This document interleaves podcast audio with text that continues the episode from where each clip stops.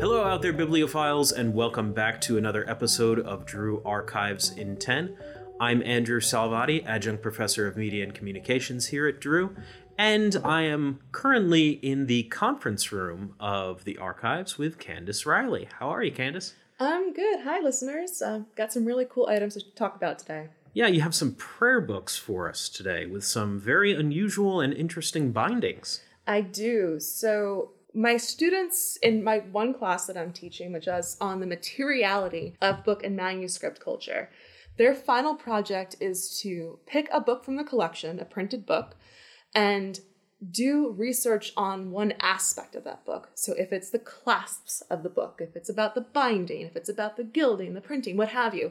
So two of my students, and one of them works in the archives, went treasure hunting upstairs. And that's when they just went through our prayer book collection and looked at each different book and found these gloriously binded books. And the first one we're going to talk about today is this one, which is bound in vellum, and vellum is animal skin, and it was printed in 1594 in Germany. The text is a Roman missal, and it's printed in red and black ink. The binding is quite tight of the book, which means it's kind of hard to open. Um, and so you really, it's hard to actually utilize the text. So it's, I wouldn't know if this book was really heavily used. I think it was more of a showcase of the binding because the binding is so glorious.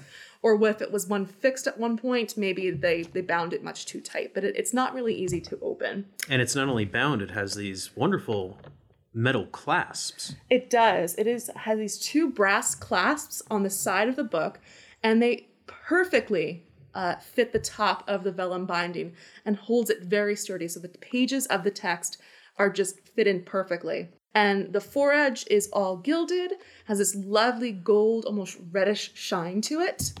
But the real showstopper here is this vellum binding. So you can see the vellum binding is uh, on the paste downs on the back here, but really the imagery is what is Yeah. absolutely amazing. So on the cover of the book, we have here the archangel Saint Michael fighting the dragon. Now, do you know the story of the fighting of the dragon by Archangel Michael? Andrew? You know, probably not as well as I should. that's fine. I can tell you a little bit about it. So, um, Archangel Michael is actually talked about quite a lot in the Hebrew Bible. He comes up three times in the book of Daniel, but this image is most likely talking about the book of Revelations. So, the final book of, of the Bible, of the New Testament. And the quote from Revelations, chapter 12, um, part 7, is And there was war in heaven. Michael and his angels fought against the dragon, and the dragon fought and his angels, and prevailed not. Neither was their place found any more in heaven. So this was all recounted in the revelation of St. John. At the end of the world, the war will break out between heaven and hell, between good and evil. And as the commander of the army of God, the Archangel Michael, the figure that we see here on this vellum co- cover, he leads the other angels in the fight against evil, which we see often as a seven headed dragon. But this image is only a one beautiful green headed dragon. But the seven heads often represent the seven deadly sins. Okay. But here we have a wonderful image of the Archangel Michael. He has this wonderful cross on his chest plate. He has um, a gold crown, a halo, these luxurious red wings with a red cloak and this green, very medieval looking dragon with gilt detailing that is really about to kind of jump at, at the Archangel Michael, where he's then going to take his sword and kind of slash him and take care of him. It looks like the dragon has something written on his snout. Oh, let's take a look. I wonder, can you make that out? Oh yeah, that is interesting. I can't make that out. It's a little too small for my eyes, my aging eyes. um, I'm gonna. That's a thing to take a look at, and I will let my student know who's doing the research for this because you're right. There is some text on the snout, and there is even some fire coming from Oh, the snout of the dragon. Yeah. So, an amazing image that you can see on the cover of this prayer book. I would have loved to own a prayer book like this. Something that I don't think I would have opened as much because just staring at the cover has so many beautiful layers to it, and the pigments are still so vibrant to this day. And once again, this was made in 1594. Yeah, and the illumination and the vellum binding too would indicate that it was quite expensive, right? Quite expensive that they so what someone probably purchased the text and then they had it bound. So they took it to an artist to have it bound either in vellum, and then that artist then took care of it to have the illustration and then the um, pigmentation done. And then just so that the Archangel Michael wasn't enough, you have um, a coat of arms on the spine of the book, which we need to figure out who Whose it whose is. it is. Yeah.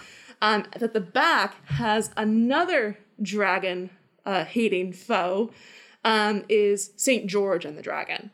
So possibly the owner of this prayer book really loved their dragon fighters, Yeah. which I think is a fantastic subject for any prayer book decoration. Maybe fancied themselves as something of a dragon fighter as well. Which the dragon often meant a symbol of like Satan or something like that. So possibly you thought you were a really wonderful, you know, Christian warrior, right? That you're kind of a Very good- pious, very yeah. pious, or they just like dragons.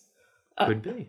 But the story of Saint George and the Dragon is very different. It's than um, Archangel Michael. It's not a biblical story like we saw with the story of Revelations. Um, the legend of Saint George and the Dragon tells the story of Saint George, who they say died in 303. So has his date to him. And he tamed and slayed a dragon. That dragon demanded human sacrifices. Uh, the story goes that the dragon originally extorted tribute from all the villagers in the village. When they ran out of livestock and trinkets for the dragon, they started giving up a human tribute once a year. Uh, this was acceptable to the villagers until a well loved princess was chosen as the next offering. Hmm. The saint thereupon rescues the princess chosen as the next offering, and the narrative was first set up in the stories of the 11th and 12th centuries, and then it was put in the Golden Legend in the 13th century. So, a very medieval tale, but Yeah. of a saint who died in 303. This one I can't see any writing on the dragon at all. No, I wonder if that's maybe side. a signature of an artist, possibly. Could be, right? Which is that is a thing that comes to mind. But we have a similar color palette as we have with Archangel Michael. We have um, almost like a Templar crest on um, Saint George here. Yeah, the the white field and the the red cross that's kind of Mm-hmm. elongated goes down to his knees. And lovely detail of gilding on the long epaulettes of um, Saint George, these long shoulder details. He has what we would think of maybe as traditional late medieval armor shown here. Yeah. And um, once again, he's like Archangel Michael. He has one arm raised up above his head with his sword, about to defeat the dragon, who is also breathing fire here. Yeah. Um, but the dragon is almost uh, directly opposite positioning as we saw at the other panel. Here, he's he's growing up to the right. He's trying to get higher and higher uh, to Saint George, and Saint George is actually stepping on him. Oh yes, I see that. So St. George is doing a very good job of defeating this dragon. So this is a, a really beautiful binding that I just I keep coming back to um, when our student kind of rediscovered the treasure upstairs in the archives. And I'm looking forward to their report, which is primarily actually going to be focusing on the clasps Okay. and how the, the reasoning for these brass clasps and how popular they possibly were. And I'm very excited to hear more about this book. And if listeners are too, you can send us an email and we can let you know any updates. Sure, maybe we can have a future episode. Yeah, the update of the dragons. Yes. And the other book I wanted to tell you about um, is another binding that a student is working on. This one is very different. It is a later printing. This is about 1840. And the reason that she is interested in this because of the covers. So the covers here are biblical scenes. This book also has some clasps, not nearly as nice as our brass clasp from our other book. Um, it has two metal plates on both covers and they have these scenes of different saints, different figures of the Bible. There's Moses, there's Jesus, John the Baptist, God Almighty, the Virgin Mary. And it has a heft to the book if you want to hold it, Andrew. Oh wow. Yeah, I was not expecting that. No, it's it's full metal here and there. It's not just kind of like an outside plated. These are actual like added metal boards to the boards themselves, and they are then attached as well with these chains that wrap around the spine of the book. So there is a history of using chains with books. They would actually chain books to the libraries Sure. To keep for security reasons, which makes Right. perfect sense. But this was probably not intended for that purpose. As Like I said, it was like a 19th century book. they probably added the chains as a way to t- maybe allude to this person's love of these old, older, you know, medieval chained books. Um, but it is certainly a stunning prayer book, another one part of our Mazer prayer book collection uh, Yeah. that is worthwhile to see in person. Yeah, and again, the weight. I mean, this book is just about a little bit shorter than my hand, but it's it's so heavy. Now, were metal plates like this? Th- this is pretty unusual, right? I think it's pretty unusual. It to me is reminiscent of the bosses that you would sometimes see on the corners and sometimes the center of medieval manuscripts Okay. or then early printed books that would replicate kind of the design of manuscripts. But I haven't seen this is the only prayer book in our collection, and we have quite a lot of them that have these metal ad- adages to them. This is amazing. This is just so beautiful. it's it's really stunning. I think I'll add some photos to our Instagram just because to see maybe these close up images is truly amazing. Probably deserves a good cleaning because the, the metal's slightly tarnished. But I'm really looking forward to seeing what my students going to come up with about kind of the history of these added metal bits and chains to the book. See how popular it was in the 19th century. Yeah, that would be great for our listeners to check out as well. The photos uh, on Instagram, and they'll probably look forward to what your students conclude and report at the end of their research. I think so. And these are great examples of that. Out of the 100,000 rare books and manuscripts we have in Drew Special Collections, there's always something new to write about and to study. Or if you're fascinated out there by uh, rare books, you have something here that probably no one has seen before or studied. So this is the collection to come to. That's great. Thanks so much for sharing these with us, Candace. Uh, I look forward to hearing more about them from your students. Yeah, absolutely.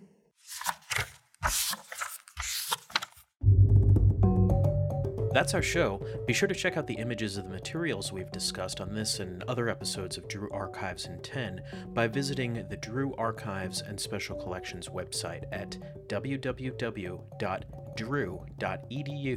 forward slash library forward slash media.